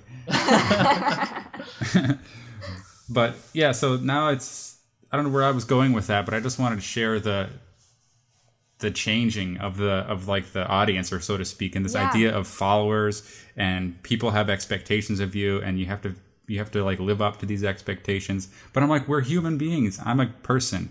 You're a person. Like um we're not our brands online. It's just like he's like i was a follower of you. I and my first my first um review on this podcast was a one star review because they had followed my work and now i'm talking about magical thinking bullshit with like psychics on, on my first episode.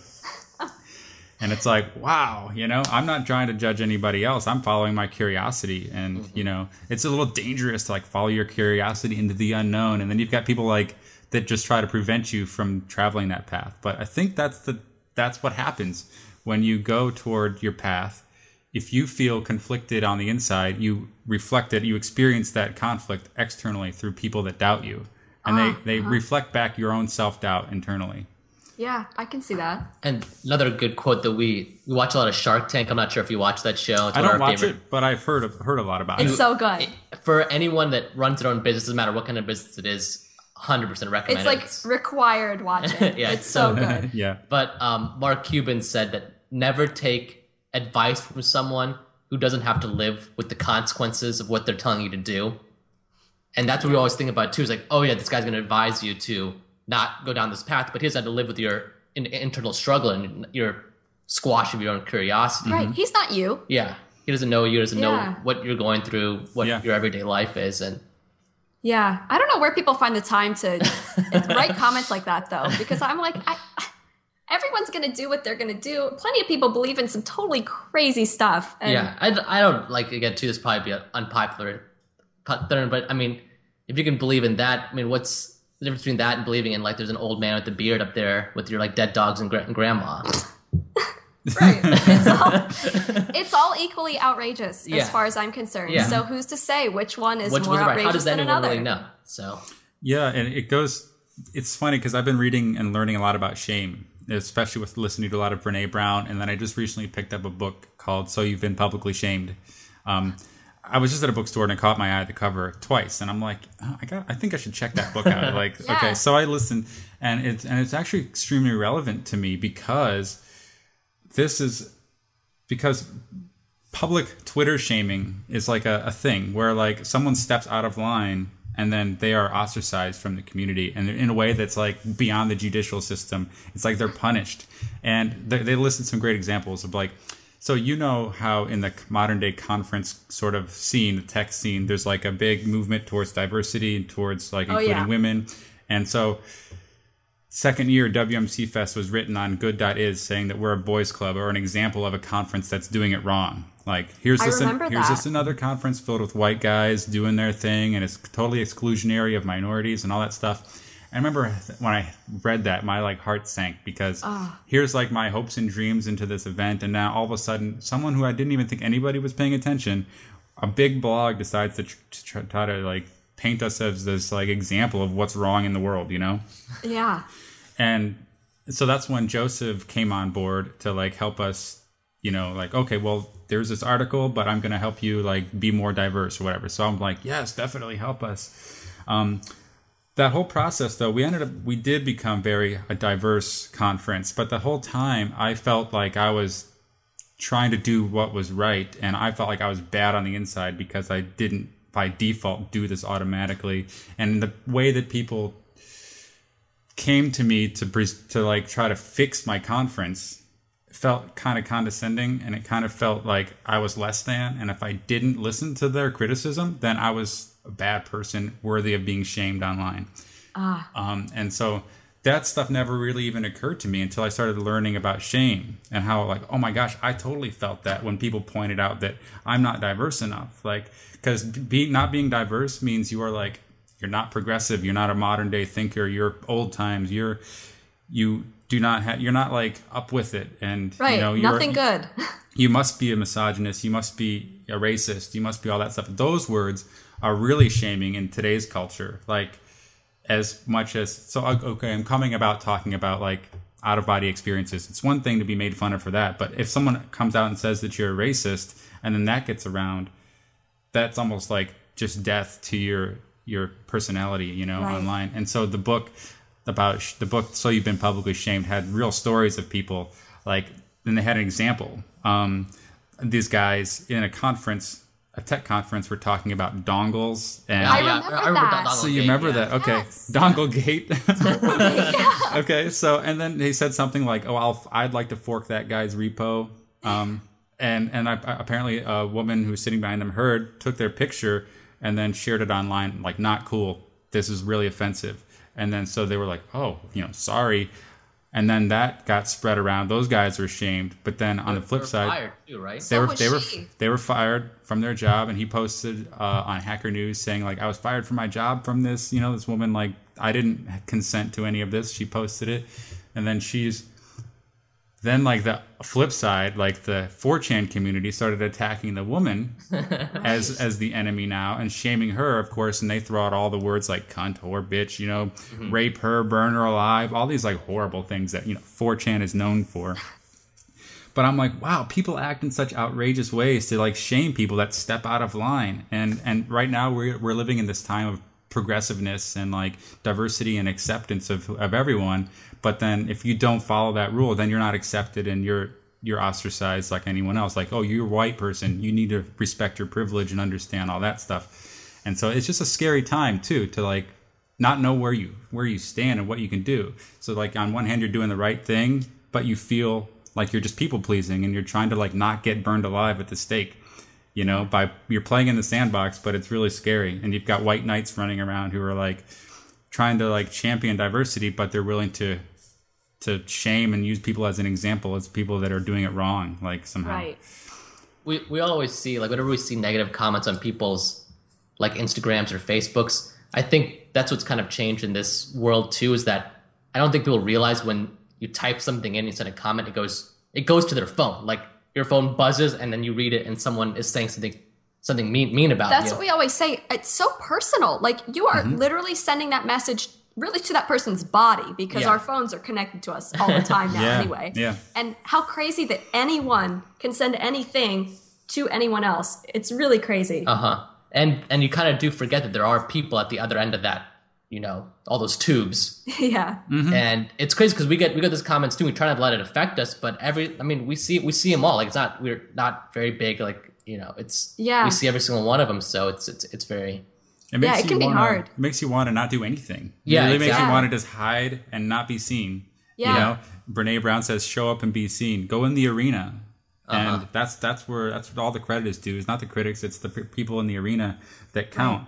And just by putting a conference out there, by nature of including people, you're excluding everyone else that you didn't include uh huh. Right. and it's not like it was ever on purpose. Um, and as someone who's who's me, I'm like a do-gooder. I want to do the right thing, so it's Yeah. really personal to like. Well, I didn't want to offend anybody, so like I I definitely took strides to make it more diverse, and I really believe in diversity and acceptance for everyone. But I just am I'm just not sure on the right way to go about it. I think there's a way that to do it that doesn't involve shame or guilt. It's like I'm following this path of the heart and the path of love and oneness and all this stuff, but it's also I think I would do it slightly differently. I'm not going to shame somebody else for doing it wrong if they don't do it the way I agree, but I would yeah. encourage I would do it myself. I would start my own conference, you know, rather Right. than try to fix another person's conference, so to speak. Yeah. So with respect that the feminist community and everything does and I agree with a lot of their views, it's just that I personally have to admit that I feel this shame emotion and how and how to come to terms with that and how it actually prevents you from speaking your truth because you feel like who am I? I'm just a white guy now with no Right. like everything I say is tainted with this idea of privilege. So nothing I have is relevant. But it's like, wait a minute, I'm a human being just like anyone else. We just live in this weird, bizarre time um, that this stuff is coming up to me. So I don't know why I got I- on that topic. I think it's because I'm we're talking about like being who you really are, being authentic, authentically you. Yeah. Yeah, it is. I think it is just a strange time to be because we're kind of at this new frontier with because everything is so public and it's just so different than how our parents grew up or with work and mm-hmm. with running a business. Like we're the, it's the first time that people are running these kind of businesses Yeah. and that are doing this kind of stuff. And That's what we talk about all the time. Like, what are we supposed to do now? you know what I mean? Like, Yeah. we didn't pick something to do that is going to be the same for like two days in a row ever. It's it's a really strange place to be. I mean, with everything, with work, with with everything, it's it is everything's changing so fast. I feel like. Uh-huh. And the public shaming thing, I mean, it's it's all the internet. Before there wasn't really this public shaming because no one out of Cleveland would probably know about the conference that was even going on because with without the, the internet. Yeah. And of course, we didn't get it nearly as bad, nearly as bad as somebody else. Like my life isn't ruined, you know what Yeah. I mean? Right. It was challenging and it was tough, and actually taught me a ton of lessons. Like I grew tremendously through it. I mean, it was tough. So I respect everyone involved in that in the whole thing. Um, you can live in a world where people don't like you, and that's something that I have to try to learn. Where I feel like I want everyone to like me. Yeah. And that's, that's that's what we found too. It's it's impossible when you start going down that path of I gotta get everyone to like me. That's when you become the most miserable because that's where that's where, where we were. yeah. We're saying Yeah. we got to get more people to like us. We got to get more people to follow us. That's how we're gonna achieve this happiness. But every day we got less and less happy with the work we were doing. yeah. Don't do anything to offend anyone. Yeah. I think the la- the final straw as far as that goes for me was we were speaking at a conference and we were at like a party afterwards for all the speakers and um, one of the speakers came up to us and we were talking about some, what we're talking about like I don't even know. I, I don't know something and she said oh my gosh I, I you seemed so wholesome I thought, you know, I was like, wait, what? Like wholesome. Like I'm not saying I'm like some super crass, like, you know, Yeah. out there kind of person, but like I would never use the word wholesome to describe myself. And I was like, oh my God, maybe something is not like In, in line. in line here. Yeah, it's weird. Yeah, I'm I'm I'm a very nice person. So like Yes. to me if I ever like dis or offend somebody, it's totally against who I believe I am and then also the public perception of me being a nice person. So it's that whole idea of like, oh my gosh, someone's going to think that I'm not nice is, Right. is extremely terrifying. It's like Yeah. I've, I've been raised to like be good and but there's a whole spectrum of emotions that I kind of minimize and suppress in myself, like my own anger and you know like that shadow side of us that Uh-huh. that we suppress because we have to try to not rock the boat or create conflict. And I'm not a person who likes conflict.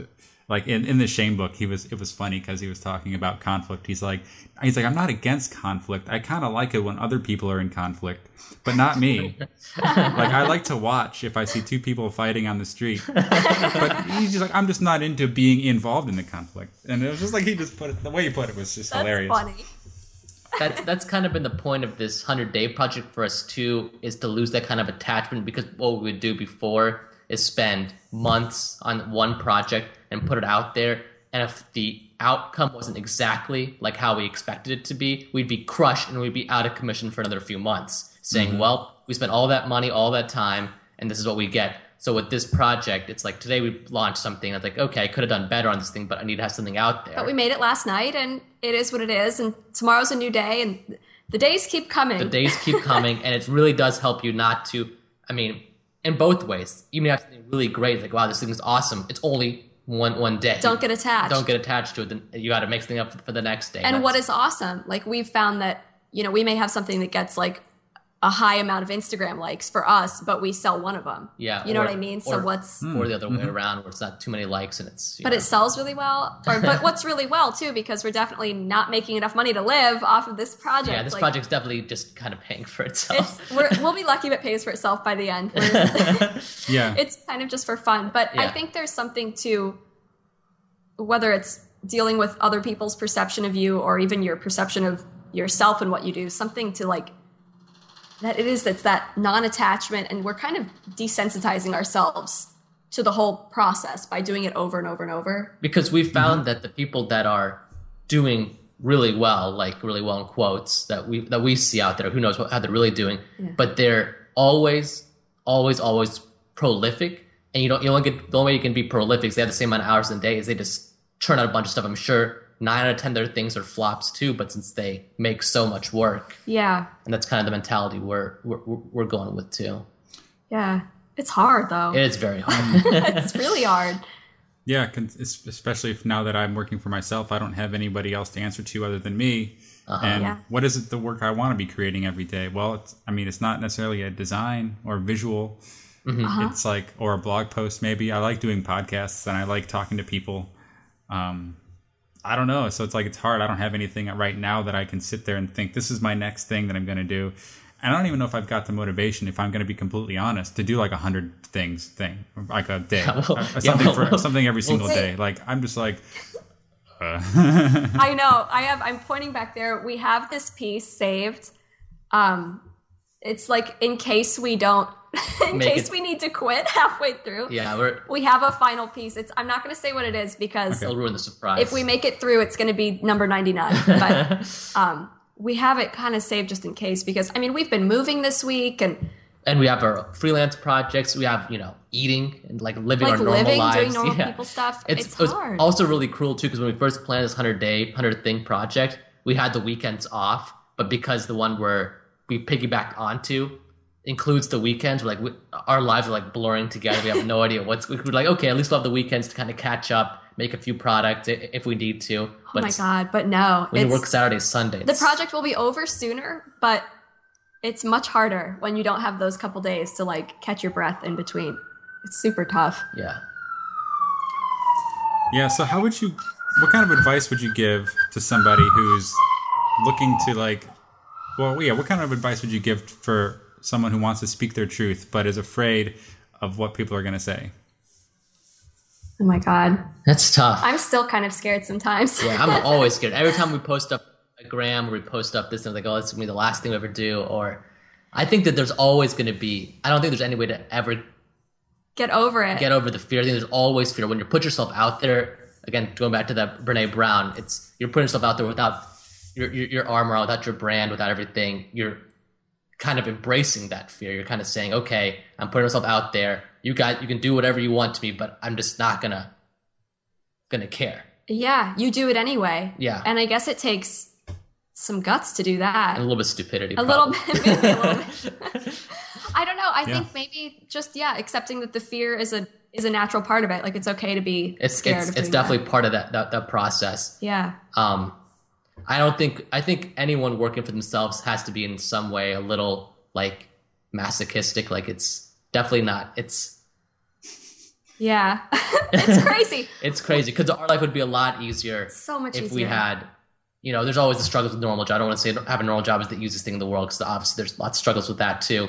But some people get to go in and then they leave work and they clock out. We're our brains are always thinking about work from the moment we wake up, to the moment we, we go to bed. Or sometimes even when I wake up in the middle of the night, I have to write something down. Like, okay, Yeah. Or I wake up like, oh my god, like we have a 24 inch inkjet printer that will not fit through any of the doors into this apartment, and we need to get rid of the studio. So how am I going to sell this thing without losing a ton of money? That's like Uh-huh. it's the stupidest things to be thinking about, but that's Right. what we've chosen. So I don't know. It is a little crazy, but Well, it But kind of think- goes, goes to show that it's like it's not actually what you're doing. It's really all it's happening up here in your head, where you can be working a normal job and you still have these issues that you're struggling with: validation, self worth, doubt, fear. yeah. Or you can be doing independent work. You can be rich and famous, but you still have all those issues that are that you carry with you through every single project that you do, every opportunity, rise and fall.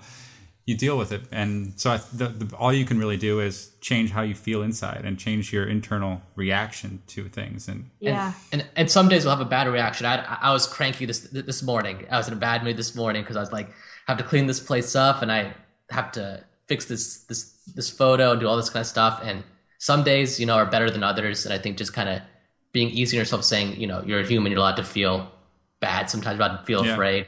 Mm-hmm. Yeah. And just kind of that's it's just as normal as feeling happy. Like it's it's it, it, it's a human emotion. We've got to meet like so many amazing people throughout this these last five years and not a single person from the people that are making millions to the people you know just starting out have it figured out are 100% happy aren't afraid. Like they're all afraid the next day they're going to be done. I know people that have been we've know people Yeah. that have been working for 40 50 years making tons of money but they're afraid that the next paycheck will be their their last Yeah. It never goes away. No one ever has it figured out. And Yeah. if they tell you that they do, they're lying. yeah They are lying. Nobody knows. yeah, I, I hate living in that fear though, you know, of like losing something. It's so- Yeah. I know. you know, I think you got to detach to the point Mm-hmm. where you can lose something and it's not going to kill you, or you're not you're not afraid to feel that loss or grief. And I Yeah. think that's where the fear is: is feeling that just horrible physical emotion of that. Um, and same thing with speaking your truth. That fear, it's like you're you're afraid of this of being unloved or unworthy or somehow invalidated or es- essentially erased from existence. Like it's a mental death. It's a perceived death that you're approaching.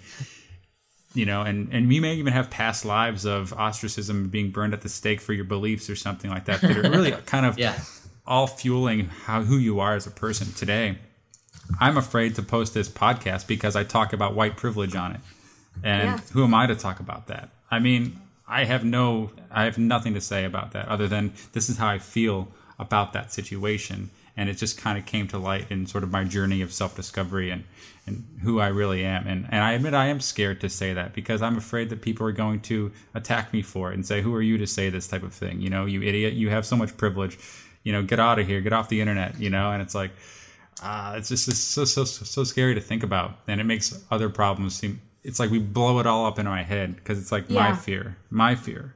We all have our unique things that scare us, and so Jen, Omar, what is the thing that you're afraid to speak that you are holding back? How could you be more authentically you? Oh man.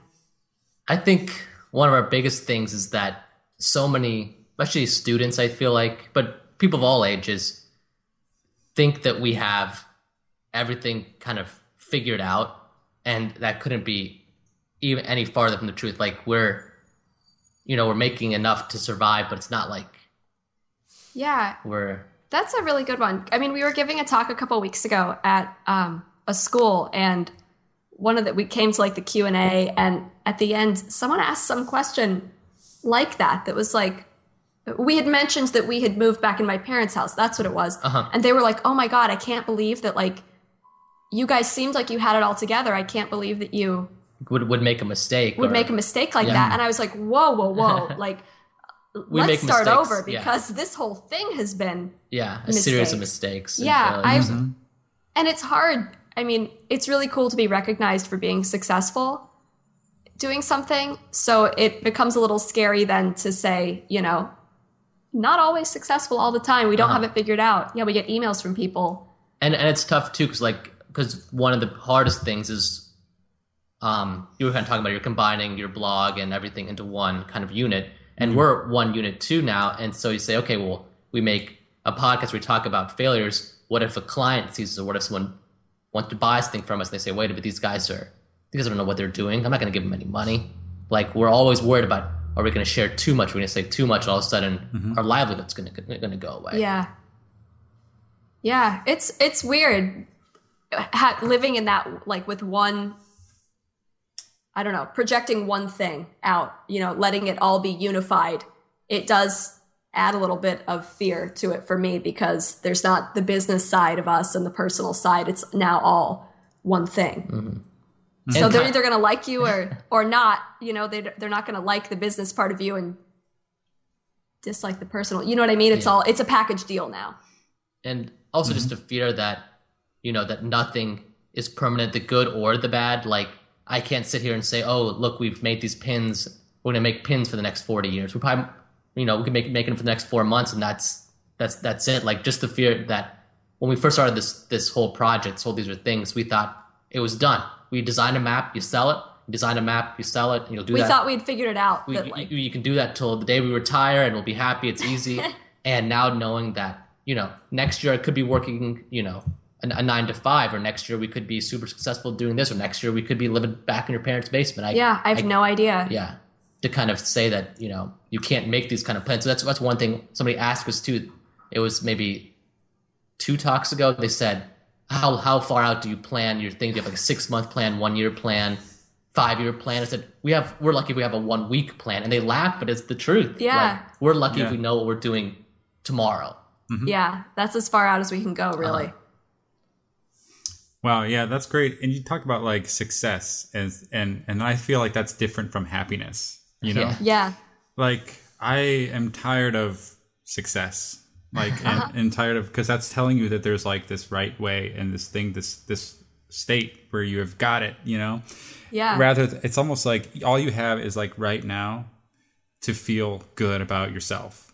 If you don't feel good about yourself now, even if you do get success, you're still going to feel how you do right now. Like that's the only thing you can do. And so the, what I want to focus on is self love and authenticity of just my own integrity and and knowing it's like, am I being truly true to myself, even if that gets me criticism or external doubt and fear and shame put upon me? Am I just being true to myself? And everything, even if I do get shamed for something like that, it's like, how is that going to help me grow as a person? You know, what is that going to do to me? Like, because it's all I, I'm, I'm starting to believe that it's all sort of an illusion anyway. It's all a creation of our consciousness. That even the the scariest of emotions, it's all part of this dream that we're eventually going to wake up from when we're dead, and we're going to say that was an awesome roller coaster. like, like it's scary while you're on it and you're going up the hill, but like it's just a ride up and down, and both parts of emotions, happiness and failure, are all part of the human experience Exactly. and and it's like so when you can exp- appreciate those bad emotions if you want to label them bad if you like can witness how it feels in your body and and know that it's here to teach you something or it's here to help urge you to change or to evolve or adapt to grow and expand your consciousness then you'll have a newfound appreciation for it it's like riding a, a, a wave you know and to me that seems a much more interesting way of living my life right now than than trying to go find success Yeah. it's almost like success is actually already here. There's, I'm never going to be more successful than I am in this moment, you know? Yeah. And so it's I like, love that. Can I just live that? Can I just feel that relief of not? It lets not you off the do- hook. It lets you uh-huh. off the hook, man. Totally. And then you can just be you. You can do what you want to do. We can make art. You can make art. You can Not make art if you don't want not, to. yeah, you can Yeah, seriously, you're not Yeah. invalid Seriously. because you're not Yeah. prolific. You know? yeah, exactly. totally. Think it of all the matter. people that don't make art. Think of the people that are like, you know, the people that you would consider not doing glamorous work, or like, Yeah. you know, like just like a stay-at-home mom, and like, is she somehow invalid because she doesn't have forty thousand Twitter followers? Exactly. Right.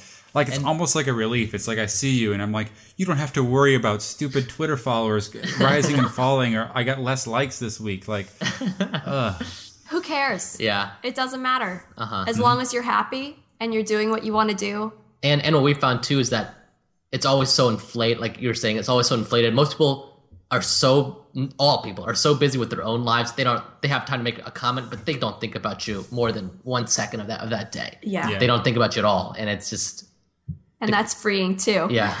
You can It is feel like you're on stage for the world to see, but you're really you're really not. Yeah. Nobody's watching. I wonder why we feel like that. Why do we feel like we're on stage for the world to see? Why do we feel so exposed when we're really not? Like, why does our brain, our minds try to trick us like that?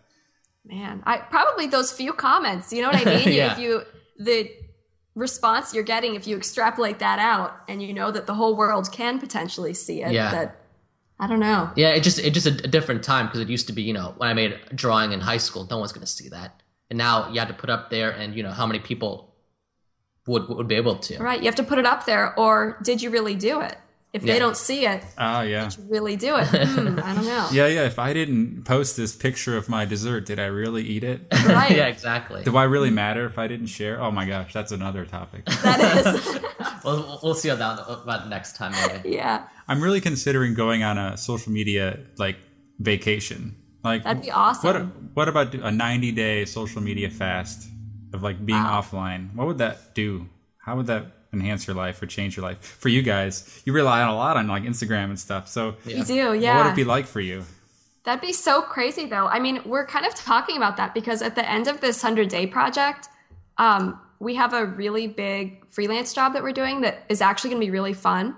But we could technically not do anything else for like a year with this job. So we could technically not ever, Yeah, ever go on there again. Um, Mm-hmm. I don't know, but that would be weird because it's, I feel like, because it's it's funny too how quickly everything moves like at light speed now. Right. If we're off there for like two days, people are like, "Well, they're they're they're you dead." lose that momentum. and if, if we're still trying Yeah. to sell stuff, then Uh-huh. we do have to show that we're alive. Uh huh. and making things. Everyone always wants to see something new, which I don't blame new. them because I do too. Yeah, it's always like we were always talking about this too online. I never go to websites unless they're updated. Like by the time, like I go to like Reddit or like a Kotaku or whatever. When So never the same twice. never the same. Yeah. inf- like it's got to be new, new, new, new, and it's It's hard to keep up with as a as two people or one uh, yeah. person. Yeah, We're not impossible. exactly content creators.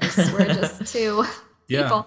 Yeah, it's hard, but man, if I could, I would definitely like to do that. And who says maybe Cool. maybe Who says maybe we will? to, yeah. Ooh, would you do email? You'd have to do email, right? No, why Or not? do you? You're not. Who cares? Who cares? Why would you need to do email? Everything you have is right here in front of you. Right. It's your rules. Yeah. It's your rules. I mean, to think about that, they're like, oh, no email. Oh my God, what would I do? You know, like that's Yeah. actually a, an interesting experiment. I'm attracted Yeah. to that idea of just of min- cool. minimizing to that point. But then it's like terrifying because it's like I'm I'm essentially dying because so much of me lives online. Right. Exactly. Exactly. I even But took I took one day digital detox and I was like freaking out. Oh my god, really? And I like that- I like that- read hundred pages in a book. No, I was well. Okay, the treehouse. Yes, I did do digital detox that weekend, but it was a lot easier because I wasn't surrounded by digital stuff. oh yeah. Ah. When I'm sitting at home and I have digital stuff everywhere, and my routine is like, oh, after dinner I like do this, I do this. I'm so much more obsessed with my devices when I'm at home because I'm like just bored in this routine. But when I'm out traveling, I'm so more engrossed in the novelty of, of this new experience that I'm Yeah. I can just be present out in nature and feel satisfied. And I like don't I have this like aversion to checking my phone because it's like it's just taking me out of this magical moment. yeah. But doing a digital detox at home is really challenging. Oh my god, I can't imagine. I had to turn, turn off the power or something. Yeah. I know, right? Hide the cords, like put Yeah. them somewhere else. Yeah. I don't know. I Man, remember that'd be hard. I remember like I read 100 pages in the book The Holographic Universe. I finished it. all- I was just like I had nothing else Oh, to do. that's awesome. We st- I'm just so we so like gravitate towards doing and entertaining ourselves constantly. Yeah. With so many different things at once. Yeah, Yeah, I was watching Netflix thing. yesterday and I had my phone next to me and I was so like debating. Okay, I'm bored by this movie. I really just want to check Reddit. I really want to look at Reddit right now, and I'm just like, no, no, no. And then 15 minutes later, the thought would occur to me. Then it was like every every few minutes, it kept occurring to me, and I'm just Wow. being mindful of all of that. And I said, fine, I'm just gonna do it. And then I was just on Reddit, and I totally forgot about the movie. I'm just like, you know, my focus was going back and forth Yeah. but and that's a different talk. So I feel like the energies are kind of winding up here. Um, is there anything else that you want to share um, about some of the stuff we've talked about, or anything we've left out? Oh man. Well, yeah, I got one one thing I can share Ah. about um. Usually, every so often, especially when we're in kind of a turmoil state, we do a, Transition. a transition state. We do a Yeah. tarot reading for our, our, ourselves, and our last one was so good and so on the money, and it ended with the death card, number thirteen. Let's see if I can put it up there. Wow. Ooh, there it is. and it's a cool it's a cool card and if people you receive death as this very negative very bad thing. But the death in tarot actually talks about for anything new to begin certain things have to end. It's the end of a phase. It's time for reflection. It's transitions and change are necessary in life. Everything is born. Everything dies. And hmm. that's true with your feelings. It's true with careers. It's true with human beings. It's true with everything. And so it's so perfect for this time in our life to say okay in order to move on and move forward with new stuff we have to be able to let certain other things die and learn to let to, to let go of them let go of that attachment and know that you know it had its life Yeah. yeah. now it's over And as we've let go, it has felt so good Mm-hmm. that it's been like totally affirming that like this is definitely the right move for us and and and so much turmoil in people's lives go s- stem from when something is dead or dying and you resist it you say no no you can't die you can't this can't end it has to stay like this forever and nothing is like that nothing's forever yeah, everything's always changing. I think the sooner we can all accept that, the happier we can probably be.